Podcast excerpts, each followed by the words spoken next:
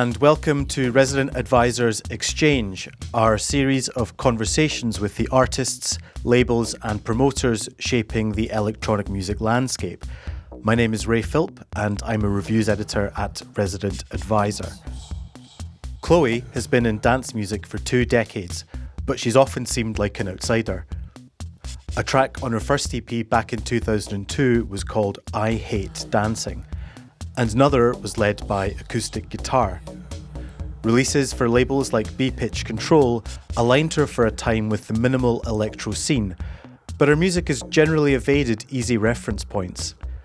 Among Parisians, she's perhaps best known for her residency at Pulp, a club night for gay women at L'Entracte that also helped shape the careers of Jennifer Cardini and Ivan Smagghe. In recent years, Chloe has embraced projects away from the dance floor. She performed a Steve Reich piece last year alongside the Bulgarian percussionist Vassilena Serafimova. More recently, she composed the score for the Lidia Terki film Paris La Blanche. I met with Chloe earlier this year to discuss these projects and her forthcoming third album, Endless Revisions. You can find our full archive of exchanges at www.residentadvisor.net and follow us on SoundCloud at ra-exchange. The exchange with Chloe is up next.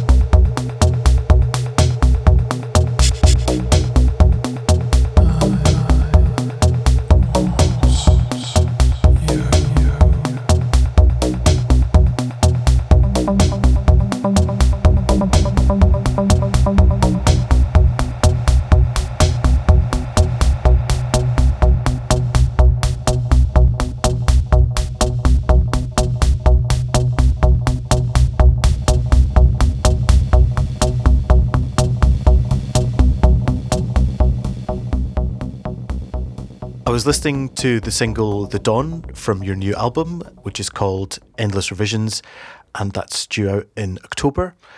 There's a spoken word vocal on the track that's really interesting because I believe it's actually your mother's. Yes, exactly. It's funny to start with my mother. It's like uh, the history. but it's true. I started to record her a few years ago. It's just because she was talking about a story she she cannot really speak actually. She uh, she has a little problem. So i just wanted to uh, to have this recording to have like a material from her. I was not sure I, wa- I wanted to use it on a track one day but i just liked her voice. I just liked the idea of recording her and keeping something from her. So this is really personal somehow of course. And then i started to do a track and i thought like this track, The Dawn, and I start this kind of very repetitive drone and repetitive marimba, and I just thought that I thought there was something that needed to be add more narrative. I didn't want to do any uh, vocal myself, but I had all this material from my mom, and I just tried few of them on it, and this is how the track was built you know you have like two separate elements that has nothing in common and at one point then you have the idea and the idea just pop up and then you think that what you recorded a few years ago can appear then on the track so this is how the track was done actually Did you always envisage this as a dance floor track? It certainly seems uh, like a dance floor track, you know, well, actually, when I started to do this track, I never really focus on the club or functionality of the track. Uh, sometimes when I start a track, I think about being more functional because I feel I want to be more functional. But on this track, and particularly on the album, I I think it's the it's the only format where I feel you don't have to be club focused, especially. I mean, I'm part of the electronic music scene since a while. I evolve in the uh, as a DJ since many years. I, I party a lot, do a lot of DJ parties, and play a lot. But I also produce and produce a lot of different stuff and styles. So it's uh, just a way of finding my balance between these two kind of uh, lives and putting everything together. So in this track, I would say it's an in between. It's not definitely a club focused track, but it's a track I, I, I played already and that I play sometimes in my sets, but mainly, mostly at the end or something like this. On the EP, there's a remix by Dixon, and probably the Dixon remix is more club focus is more functional and I usually play more his remix on my on my sets than my own track. One of the things that struck me in a more general sense about your recording career is how often you've collaborated with others. I guess that's been borne out more recently with work you've done outside the electronic sphere. Late last year, for example, you did a project with um, Vassilena Serafimova, the Bulgarian percussionist, and um, that was a really interesting collaboration. Can you give me an idea of how that came together and um, could you describe what that project was? Well, in general, when a collaboration appears, it's sometimes I just have some nice proposal. Like when I travel, when I DJ, I meet a lot of great talents and great person, and sometimes you have more affinities with some people than others. Actually, you rarely have affinities with people. I mean, you have some, but sometimes it's kind of rare. So when it happens, then sometimes because you're an artist, both artists, somehow you want to collaborate and try to find an ideas, try to make something together, and then it can be an EP, then it can be DJ together, back to back, or just uh, sharing the night, just the two of you. About this project with Vassilena Serafimova, she's a marimba player.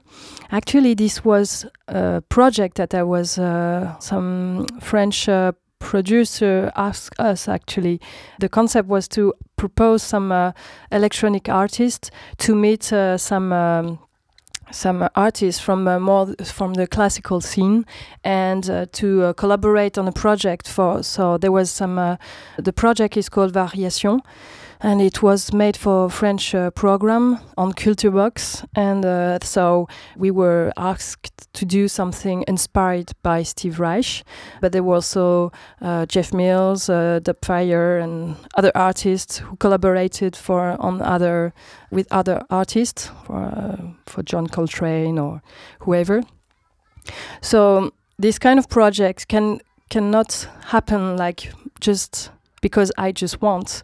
Of course, it can, but it's a lot of energy. But here it was a bit easy because uh, we were requested to do this. So I never met Vassilena before, and I never heard about her before. And also, she didn't know anything about electronic music, and she didn't know me at all. We had these moments where we worked together and see. I, I just brought all my live and all my gears and trying to find what I can, what I can use technically, but also how we could build something together. So we finally decided to choose one piece from Steve Reich, which is called "Music for 18 Musicians," which is one of the his uh, greatest pieces. It's normally like probably an hour or a bit more piece, which is very long, and there are 18 musicians, and we were only two.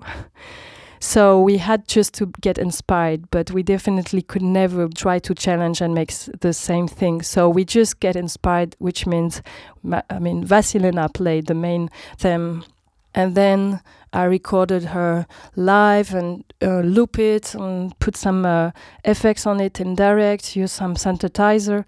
I really try to keep it really like a live play so that it's more interesting even for us and because we were not enough prepared also to prepare something very perfect. But i think with electronic music this is like something you can really do. Maybe this is has something which is very close to probably jazz or free jazz where you have uh, one gimmick and then uh, the person can play for hours all together just because they go around this gimmick so somehow with the electronic music, we just trying to keep this this same idea. Like we have this uh, pattern and just see what we can do around. So this project was was done uh, last December and it was recorded and it was 30 minutes. And after this, we got a lot of requests actually to play together. So actually, at the moment, we are working on some new material and just adding some uh, new music from our own and trying to find things together because we are really,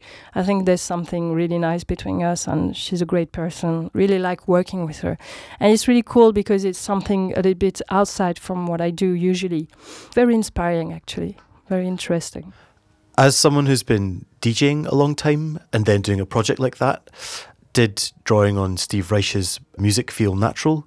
Because I guess 20th century minimalism seems to be a source of inspiration for quite a lot of DJs and producers. Yes, exactly. I mean, there's uh, Steve Reich, Philip Glass. I mean, there's all this minimalist mo- movement from the 70s is a very big inspiration for electronic music. Probably they were the first to inspire all a, all a generation after. They were the first.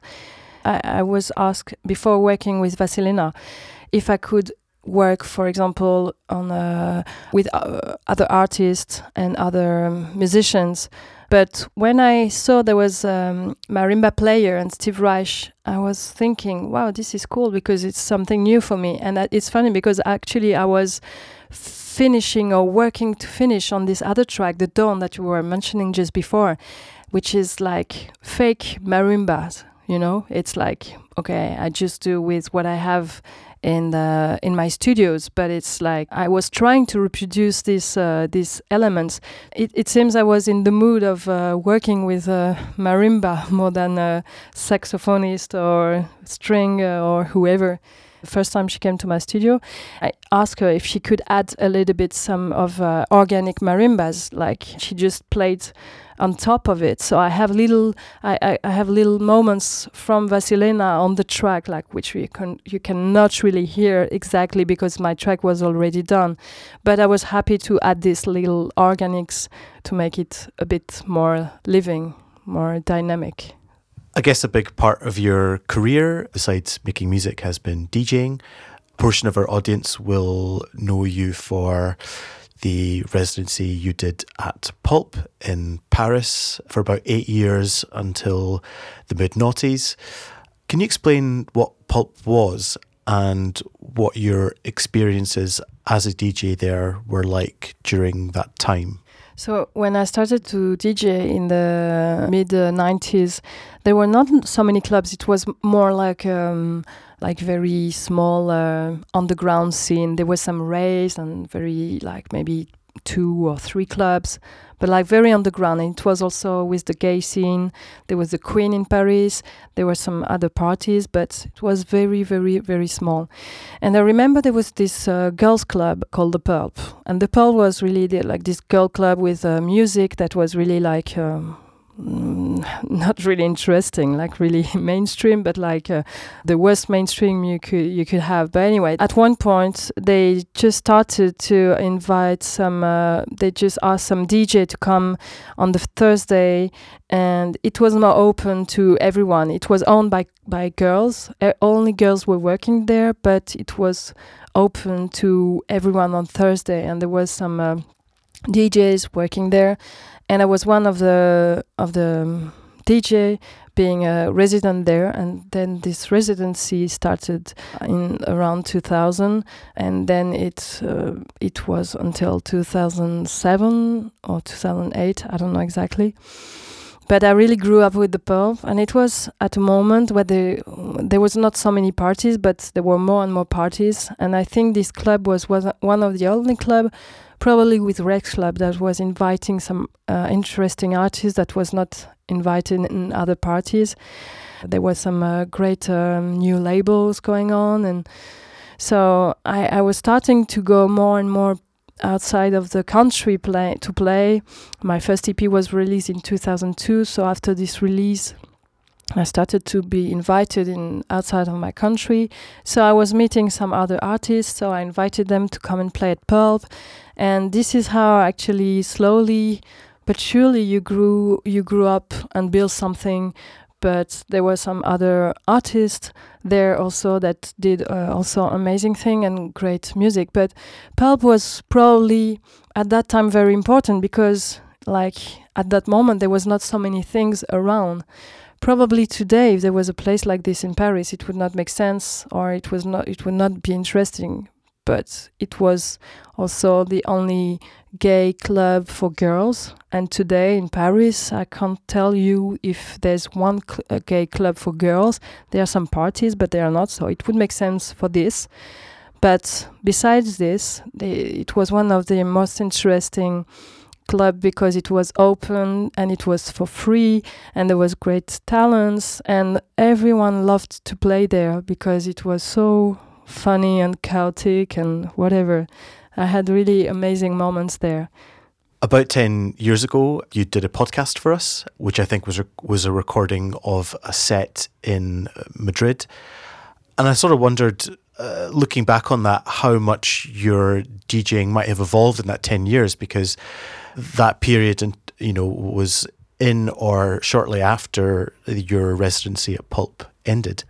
Well, I don't remember exactly when was recorded this podcast, but as you mentioned, maybe if it was recorded in a club, I don't remember. But I mean, doing a podcast and playing in the club is very different. Like, if you prepare a podcast, then you definitely would not play exactly the same thing you would play in a club because each party is very different and it, the sound system is very different. It can be a very small club, a big club, it can be very, very different. So, it's very challenging to do a podcast somehow. So, if it was recorded for a club and then it's the RA podcast on um, that you can still hear. It's a bit a shame because it's um, probably 10 years ago now, this podcast, and um, which is okay. But I mean, I haven't changed somehow my my vision about um, playing records. I mean, I can think there are really amazing tracks from uh, from techno, amazing deep house tracks that I really like, beautiful, amazing uh, music like more electronica. I mean, uh, I really like a lot of music in diverse styles then as a DJ you just have all this and depending on the on the place you are depending on the sound system depending on the crowd and all this then you focus and decide what would be the the way you want to go but I never decide to play more. I don't decide that I have a moment where I play more techno or more deep or whatever. It's just like in, in, in one set it can be all this, but it can be well done and just from uh, the beginning of the set to, to the end it can be also only techno. I just make it different each time, just not to get bored myself actually. So I'm really open to discover a lot of uh, of tracks. I, I like to also put some old tracks uh, from uh, great labels I have uh, from the past, from French label or German labels. Like recently, I got into my collection and I was uh, listening to some more like Perlon label, and uh, it's still very nice. I mean, the you can hear that the production was made really with uh, only gears, and a lot of them were at that time were not using some um, software. So, and you can really hear it in the in the way the production is made, and they are really like beautiful tracks. Sometimes I like to mix with some very uh, new tracks that are made like really more functional and more techno, and it's really what I like is all these uh, textures to to be mixed up all together. I think this what makes the thing interesting, just even for myself, and to make discover these tracks also to the people. In terms of your own music, are you using mostly hardware to produce, or are you using a mixture of um, software and hardware to bring your music together? Yes, exactly. In my studio, I I, I mean, I was always uh, very uh, interested by all synthesizers like SH101. I have my TR707. I have uh, TR808. I have a lot of uh, pedal effects also, like, um, but more like for guitars, for example. What I like is that it's small and not so expensive, and you can buy a lot of them and just put them in chain or change. And this, and also some, uh, you put some uh, synthesizer sounds uh, inside these uh, these pedals, and uh, it's uh, it makes the the sound interesting and it gives a lot of text texture. But at the same time, there are a lot of progress also in the with the technology, and there are amazing. Um, softwares that uh, I like also to to mix, and I also like a lot the modernity of some uh, textures. There are a lot of uh, great things with native instruments, for example. Like uh, I like very much this kind of uh, Reaktor. Uh, even the Fender software that I often use is also giving some vintage sound somehow, but it's like uh, this uh, new gears, like technology can give you some interesting thing from the past too, and just mixing all this together is uh, kind of interesting somehow. Something I've noticed about your music in general, which is otherwise pretty diverse, is that you know there's often your voice in there, or a guitar, or some other live sounding instrument. And I wondered if that stemmed from your background as someone who was into sort of punk and rock music when they were younger. Well, I'm evolving in this uh, in the electronic scene since 20 years, and before I was uh, playing guitar, but uh, I was also doing other stuff at the same time. I think each person is very like different, and we have all a lot of different influences. It can be a book, it can be a record, it can be a uh, this, uh, music, it can be whatever. In my opinion, but this is really personal. This is my my point of view.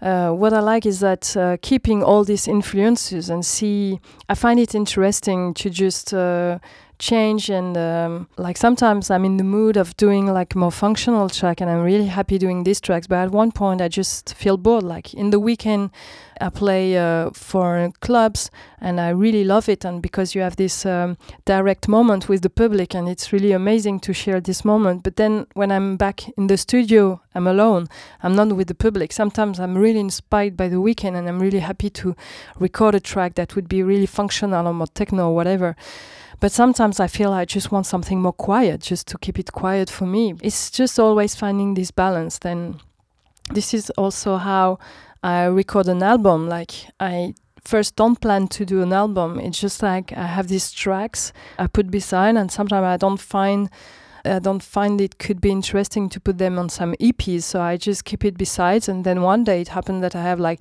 five tracks, six tracks that, and it seems interesting that it seems to be like the beginning of the, an album, and also because of the sound.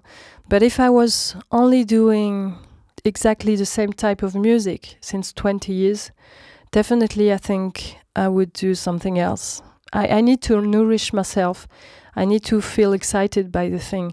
And this is why also I'm always trying to challenge me a little bit by trying to find more uh, interesting projects in collaborating and trying to find other collaboration also in the performances. Because at the end it's elements that I will keep on my life on my personal life. And also there are some interesting aspects that I find that I will keep in the studio and then I can bring back on on another project. But it's always everything is helping each other, everything is nourishing each other, and this is the interesting thing and keeps me passionate about what I'm doing. And I always try to question always my my studio, my my DJ set and my performances, and try to build it always differently and to make it more fun just for me.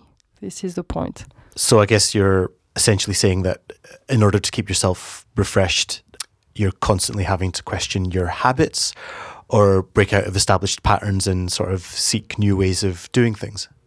Yes, exactly. It's like really just to keep it real for me first and to keep this energy. I mean, electronic music is all about energy.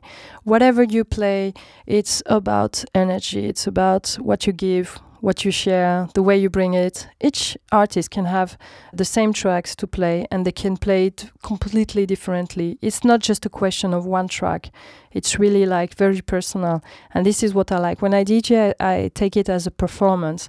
And at the end, I'm satisfied or not by a set, but at the end I'm happy. But then I decide that the next time I'd like to play maybe a little bit more techno or a little bit less or whatever.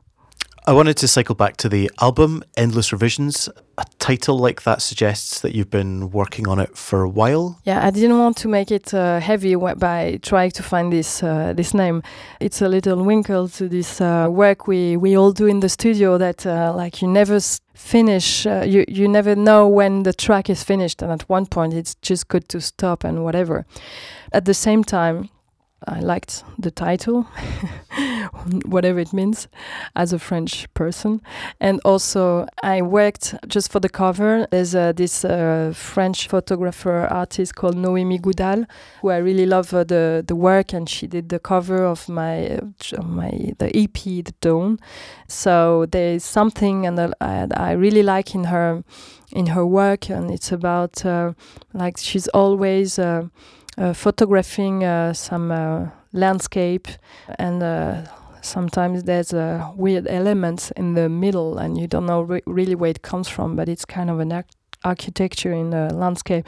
It was making an echo to my work which was more like uh, the acoustic landscape somehow. So the name was also about these landscapes and i thought that it was about also the all this space you can have in a track. And i always like to work uh, with uh, different levels in a track like you have the stereo but i al- always imagine what is behind and how you can imagine music. And I mean, the perception is very personal from one person to another. I, I really f- always find it interesting to see how each person uh, feel the music, and uh, for all these reasons, I was uh, thinking about uh, this title too. Just before we began recording, we were talking about how your album was slightly more electronic than your previous ones, both of which were for Kill the DJ. Does that reflect the fact that you're playing out regularly, or had you made a conscious decision to make it that way? Well, probably I after these two album release you know after one album uh, then you decide which direction you want to go. Then i started to record this album and at one point i mean i was producing a lot of music outside and producing some also some artists of like this chilean band called um, nova materia.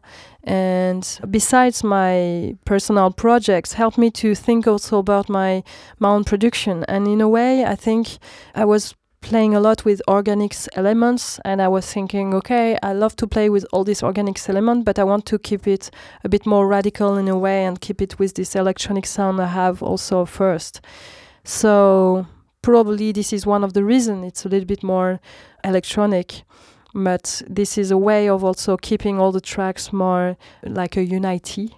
This is something I was building slowly. It's probably not really made consciously but uh, it's um, uh, it's a decision I was making uh, more and more. I was producing the the the album, I guess. Another project you've done that I've found really interesting is a soundtrack for the film Paris La Blanche. And I wondered if you could tell me a little bit about that project and uh, how it came about.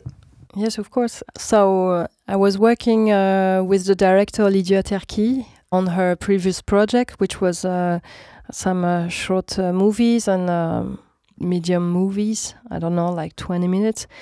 And she was working, I was always doing her music on her projects, and she did some video clips for me. And I mean, there's a collaboration that is interesting. I was already doing some music for some uh, for some uh, movies sometimes or documentaries when the I find the project interesting and if uh, I can bring something interesting, of course. So Lidia, she offered me to to do the music of her first long feature. This movie was uh, shot between uh, Algeria and France because it's it's a story between uh, between Algeria and France. A woman who is uh, looking at her husband she hasn't seen since many years, and he lives in France.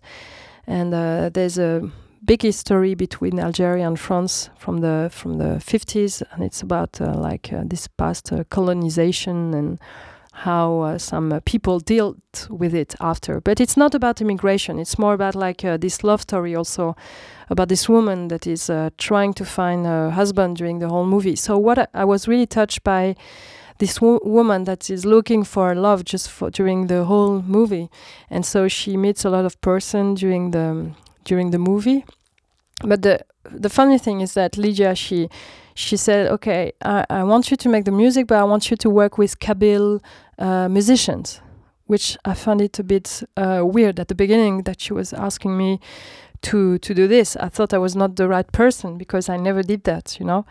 I mean, of course, it's challenging, but I didn't see the point at the beginning. And this is this was what what she wanted, like really, as it was between France and Algeria. She wanted this mixture of Occidental and uh, and uh, Eastern uh, music, and see how I can deal with it. So she introduced me to some um, Kabyle uh, musicians, and uh, I discovered a whole world. And uh, I listened to a lot of music.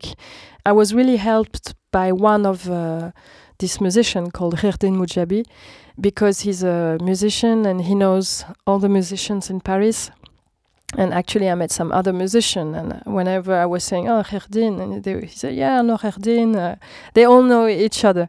It's a very small community in uh, in Paris I guess in France too but in Paris particularly.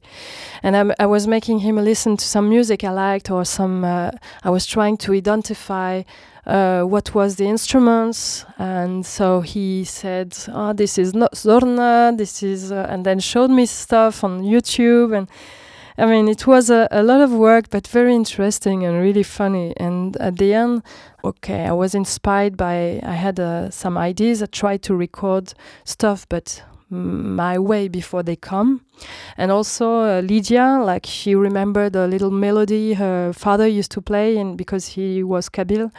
And so she gave me uh, this little idea and so this was the point of start of the whole uh, music because it was uh, giving the tone somehow to so i just reorchestrated and built the track with her first uh, music from her father and then recorded with uh, with all these musicians. So there was a mandol there was a oud uh, he uh, is a percussionist and a singer. I recorded also this uh, instrument called the Zorna, which is very, very loud, very interesting, but very, very loud. And I just mixed it with some music I did and tried to find this balance. And at the end, this is how the music was made. And so uh, we decided to re- release it at the same time of the of the of the movie in April. Uh, so it's released under my name, like Chloé Thévenin, because it's very different from what I do. And usually, when I do music for for movies, I I'm named Chloé Thévenin as it's my name and surname anyway. I mean, I was I was happy also to release it because actually it's one of my the project I was doing, and that I mean, doing the music for movies is very very long and takes a lot of time, and it's really interesting. But just happy to to release it also, and it was released on my label, so very different, but it's I guess it has a sense somehow. Were there particular things you learned by working with these musicians that you didn't sort of know before? Well, what I liked, is I, I really discovered like a field where they are very, it's all about sharing. And um, what I understood is like on the contrary of um, Occidental music, where music is written, and uh, this is how the transmission is made. Like uh, we read uh, a Bach, uh, Bach or Mozart, it's like uh, uh, you give it to some instrum- instrumentalist, and then they reproduce it. But for Algerian music, they don't write it; they transmit by oral. So they show to another person what is the music and then they remember and then they play around it. I mean there's this instrument called the oud. The notes are not very precise. The more they play it and the more they know where to place the fingers.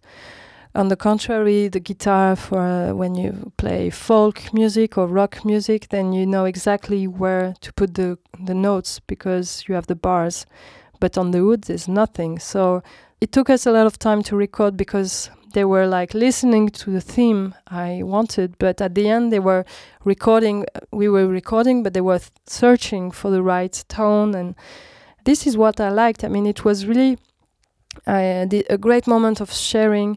You ask something, do improvisation, and this is uh, what I really, really enjoyed, especially because when I DJ or when I'm in the studio, it's a process you do alone. Even when you DJ, there's the public, but the end you play alone. So I was really enthusiastic by playing with all these musicians because it's completely another field, and it was really surprising to see how they were happy to share like this and I really enjoyed also discovering a whole uh, new music and uh, be interesting into the types of music and there are a lot of uh, movement inside like we have in electronic music I guess. I guess that brings us to talking a little bit about your label Lumiere Noire. I believe you established that about 3 years ago. At what point did you decide I need to start my own label and sort of bring in other artists and push their music as well? Well, the funny thing is that I was starting to do my residence. I mean, I, I, I was resident DJ also with the Pulp for many years at Rex Club. Actually, at one point, changed changed the name of my night at Rex Club, but I was still the resident and I was still inviting artists. So the only thing I changed was the name of my party and the graphic designer which was Lumière Noire. I think it was just done step by step. I did I didn't plan to do a label really. It just happened like slowly, because when I travel, when I invite some uh, artists, and because of all this collaboration we were talking about, there are a lot of um, artists that uh, I don't so I really enjoy the the music, and I was really happy to just ask them if uh, at one point we could do like a, or an EP or remix or whatever. So it's just Lumière Noire, a way of putting all these things together. It's just very intuitive and uh, the the continuity of all this.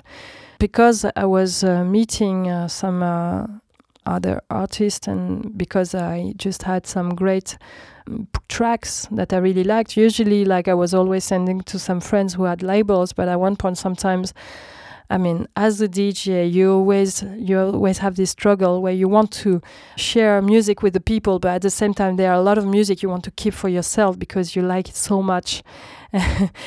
there's this point where okay, doing a label is a way of keeping this track for me, like keeping you know, there's something very selfish also at the same time. So I like this was the, also like the continuity of all this uh, this thing with uh, the DJing and. Um, and discovering tracks. Is that almost like a protective thing where if you've got a song or something that's so precious and so personal to you that maybe giving it away to some label might compromise it in some way? Well, somehow it's a way of also building my own thing from like for my own. Um, there are some labels I really like, and there are some labels I don't like. And sometimes there are amazing tracks suddenly that appears in some labels we would never expect. In a way, I mean, this is our job as a DJ. We always search in uh, labels, and I always try to find things, even in some labels I usually don't like so much because sometimes you have surprises. So, in a way, doing the label is just my own selection of what I would give as a DJ. This selection I find in di different labels, but it's before the process of doing the label. It's just after when the artist has finished his track. And also because I have a lot of friends, art artists, producers and DJs that sends me some music and they just just to have a feedback. I mean, sometimes I was always I do that myself with some friends with my own music just because you need the feedback. And so sometimes I was hearing some amazing music, and so I just wanted to release it myself. I don't have any other words. It's just not there, there's no no perspective like commercial pers- perspective or whatever. But it's just like I want to release it. So it's just a natural process, you know. It's but it it has something to do probably with this this selfish thing with the DJ thing where you're selecting some music from uh, from everywhere and that you want to play that you feel that it's yourself but you at the same time you're sharing with the public it's um, an interesting process that happens inside inside your your mind I looked at your recent gigs this year and I see that you've played at Robert Johnson and Panorama Bar but on top of that, you've also been doing regular gigs at Rex Club. So I guess the question I'd like to ask is whether DJing for a place that you visit occasionally versus a place that you DJ at all the time requires a different sort of preparation. Yes, actually, I mean, if you play, like for example, I have my residency at Rex Club since many years, and usually when I invite DJs, if it's my night, I do the warm up. I like to introduce it because I give the tone also of the night. And whereas if I if I play at Panorama Bar or Robert Johnson, I mean Robert Johnson is also a particular thing, but Panorama Bar, for example, then it's more like you play for four hours, which is great because normally you play for two hours, which I think is very very short, but it's more like kind of peak time, and it's also amazing. What I like is that to play like the beginning or to play at the end or to play in the middle, then it's uh, inspiring. And then you give something always different, but it's really, really inspiring.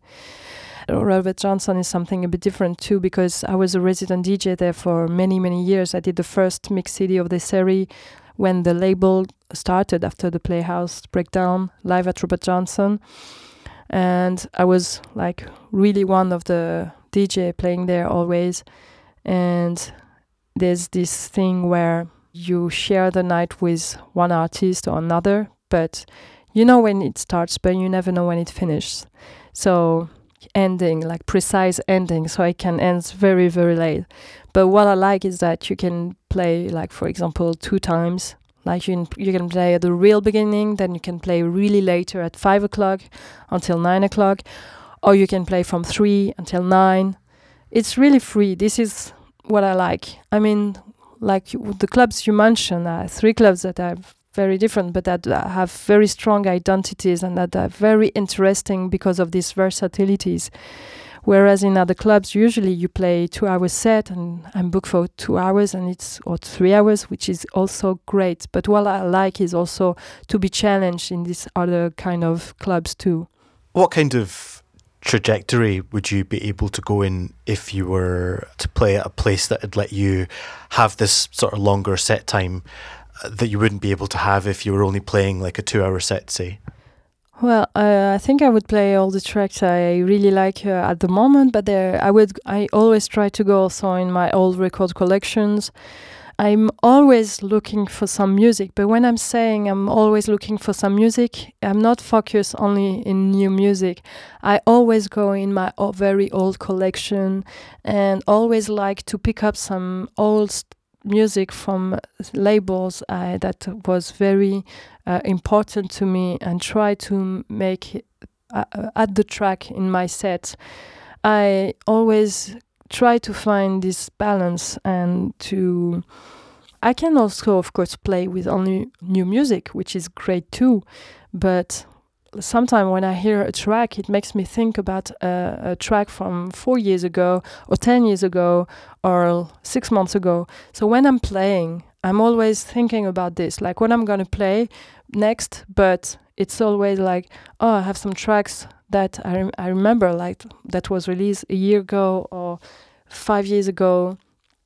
So the job is always to make it easy to find when you playing. So there's always a good, a very important preparation before not to get lost because when you play, it's very direct, very intuitive. So I just try to not lose too much time trying to find the tracks because this is a bit tricky sometimes.